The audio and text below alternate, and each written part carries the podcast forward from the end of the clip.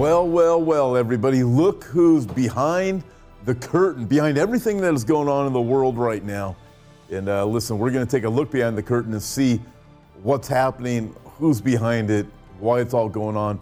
Hey, real quick, uh, just a couple of updates for you. This Sunday evening, I will be live in the Book of Daniel. Uh, second message in the Book of Daniel. I hope that you can join me. And we have some real exciting things that are coming up. I'll be speaking up in Washington, uh, North Carolina. Um, of course, we have our Israel tour coming up, but also this summer, we have a Southern California conference that's coming in the San Diego area, and then one that's uh, coming up at the end of August in the Dallas area. So I'll keep you updated on those things, and uh, let's get going. Oh yeah, by the way, I have a new book coming out. You can check that out in the description. Um, it's it's available for pre-order. I think it's gonna, I think you're gonna like it. Anyways, let's get going. So who's behind the curtain? Well, think of this, right?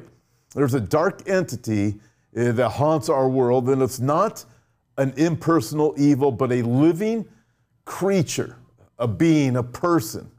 He and his kind have been a fixture in human lives for so long that they often go unnoticed, even by those who are intellectually aware of their presence. And to the unsuspecting, they wreak havoc. They lay waste to human lives on an unbelievable scale.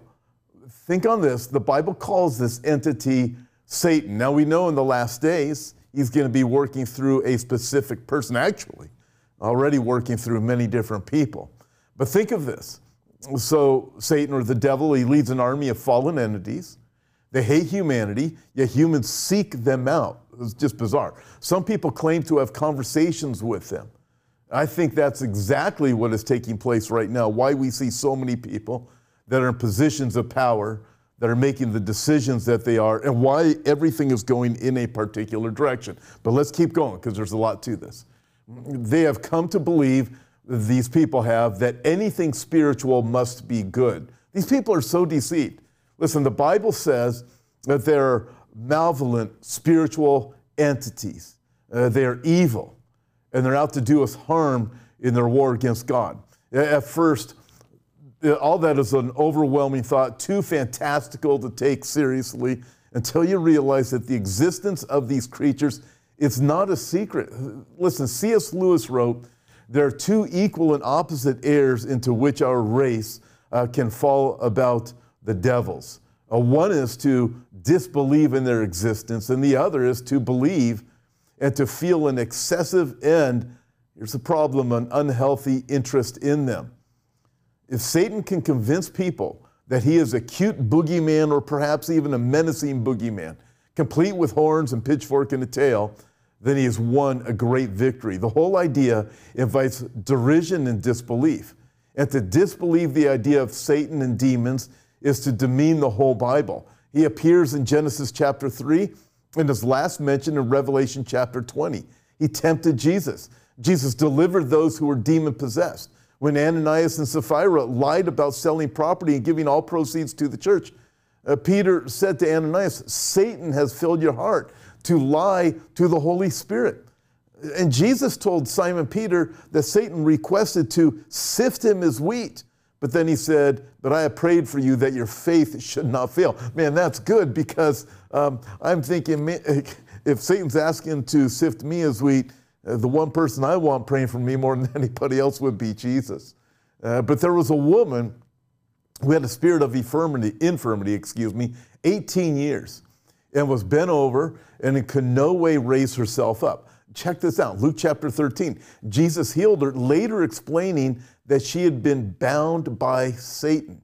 Uh, Jesus said to the Pharisees, "You are of your father, the devil, and the desires of your father you want to do. He was a murderer from the beginning and does not stand in truth, because there is no truth in him."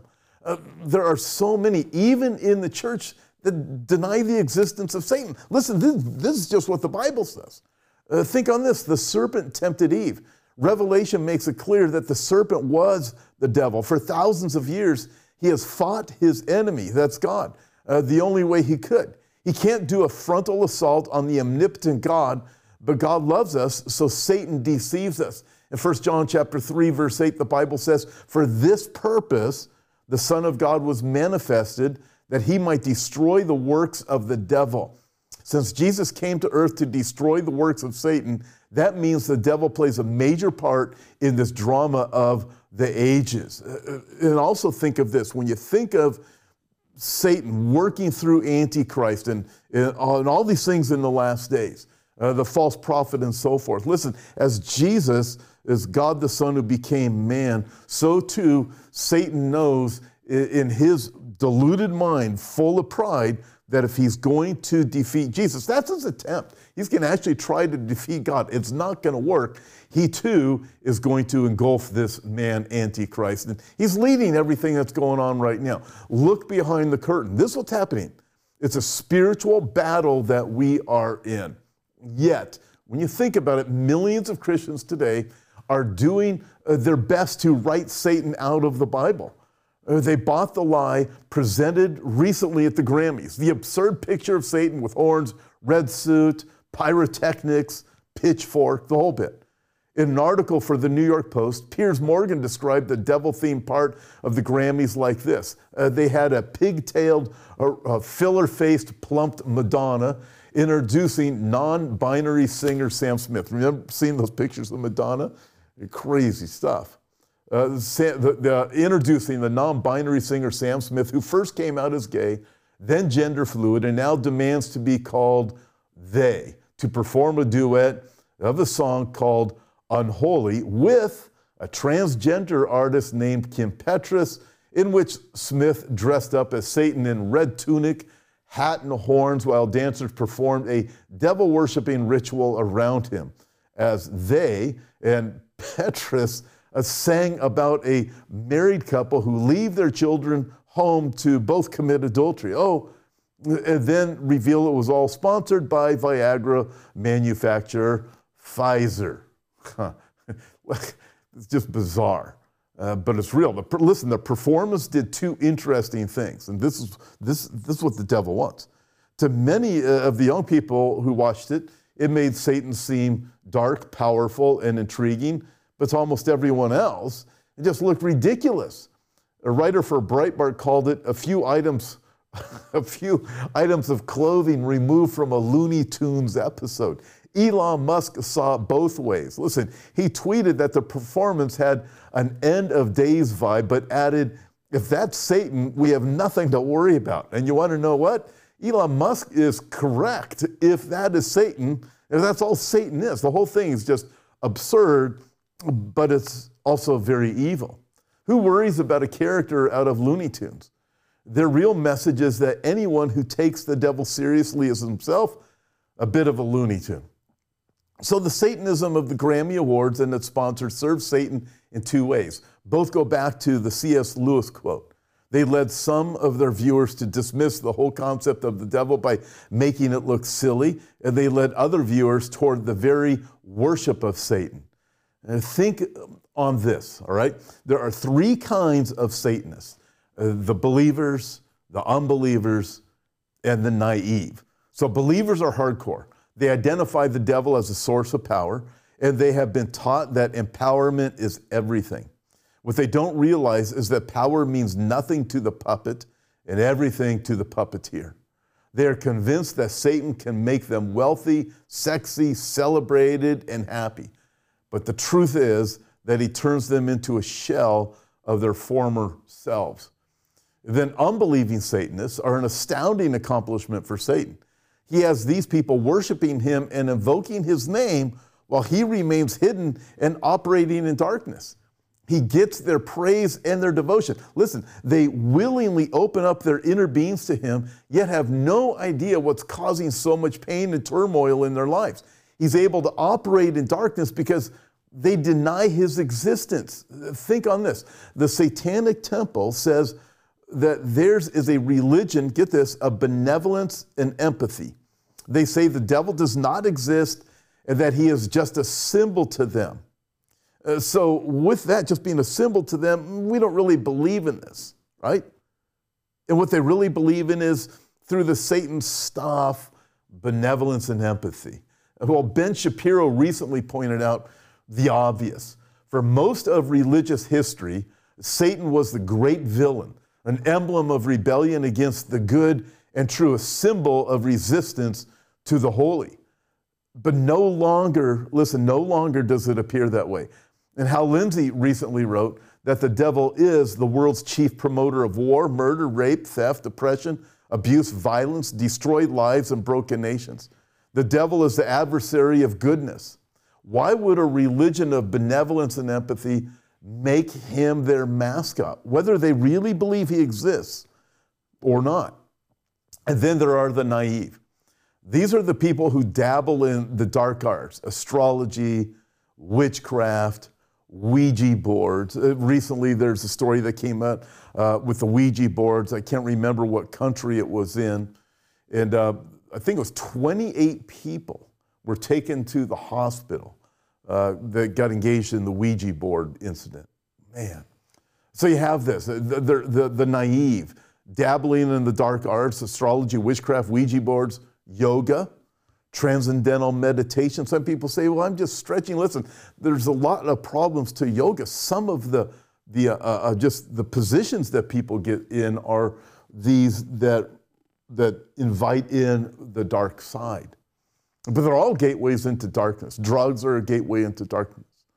All kinds of drugs are a gateway into darkness. Listen, uh, an amazing number of people think they can play in the escaping shadows, yet never be engulfed. And by the way, a huge one, a gateway to the darkness, is pornography. And you look at what's going on in the world today and in America today. It's no wonder why uh, there's so many problems and so much deception. Listen, Second Corinthians chapter eleven reminds us that Satan transforms himself into an angel of light. And most people see just that, only the angel of light. Yet they stand on the precipice of what Jesus called outer darkness. Uh, for them, they see the imagery in social media. They see the glossy look. Uh, they see the, the pretty woman or whatever, uh, the self-empowerment. Uh, they hear the wisdom, uh, but it's just the opposite. It's Satan tapping into their lives, sapping away their strength, their joy, and their hope. Start thinking about the latter times when we put all of this together and what's going on behind the curtains. Listen, millions upon millions of people are turning to Satan through occult practices. At this very moment, there's a wave of evil that's sweeping the world like never before. And that's exactly what the Bible said would happen in the days leading up to the Lord's return. First Timothy chapter four, verse one says, "Now the Spirit expressly says that in the latter times some will depart from the faith, giving heed to deceiving spirits and doctrines of demons." We are in a world where children are being sacrificed to gods of greed, lust, and violence. The worship of demons through the sacrifice of children was the final straw that brought down God's judgment on Israel. In Psalm one oh six, verse thirty-seven, the Bible says, "They even sacrificed their sons and their daughters to demons." And verse forty says, "Therefore the wrath of the Lord was kindled against his people, so that he abhorred his own inheritance." In the United States alone, there have been sixty-five million abortions and counting since nineteen seventy-three. We also live in a time of increasing lawlessness. Chaos seems to be everywhere, and people are angry at everyone, including God. Sexual confusion is destroying our youth and promoted by adults. Homosexuality is depicted as normal and good, uh, better than heterosexuality.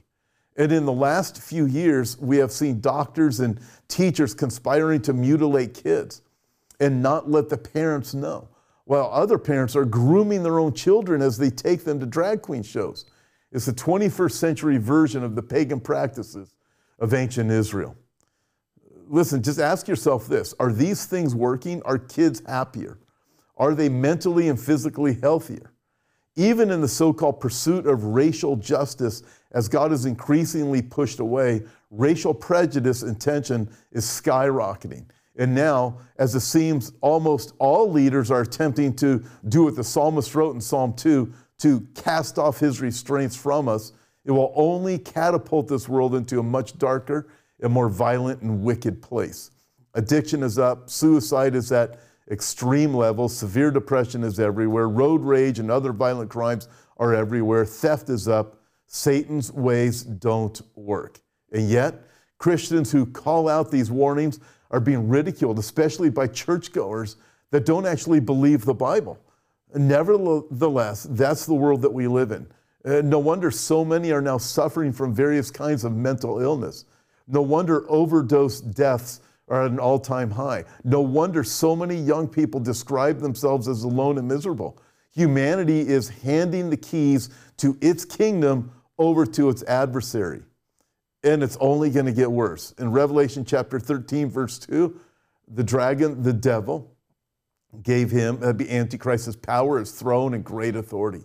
The Antichrist will be so thoroughly empowered by Satan that the world will worship both Antichrist and Satan himself. Verse four says, so they worshiped the dragon who gave authority to the beast, and they worshiped the beast.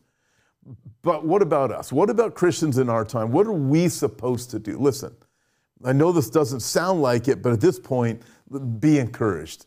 Think on this. In First Peter chapter five, verse eight, the Bible tells us, uh, the people of the church, to be sober and vigilant, because your adversary, the devil, what's he do? He walks about like a roaring lion, seeking whom he may devour.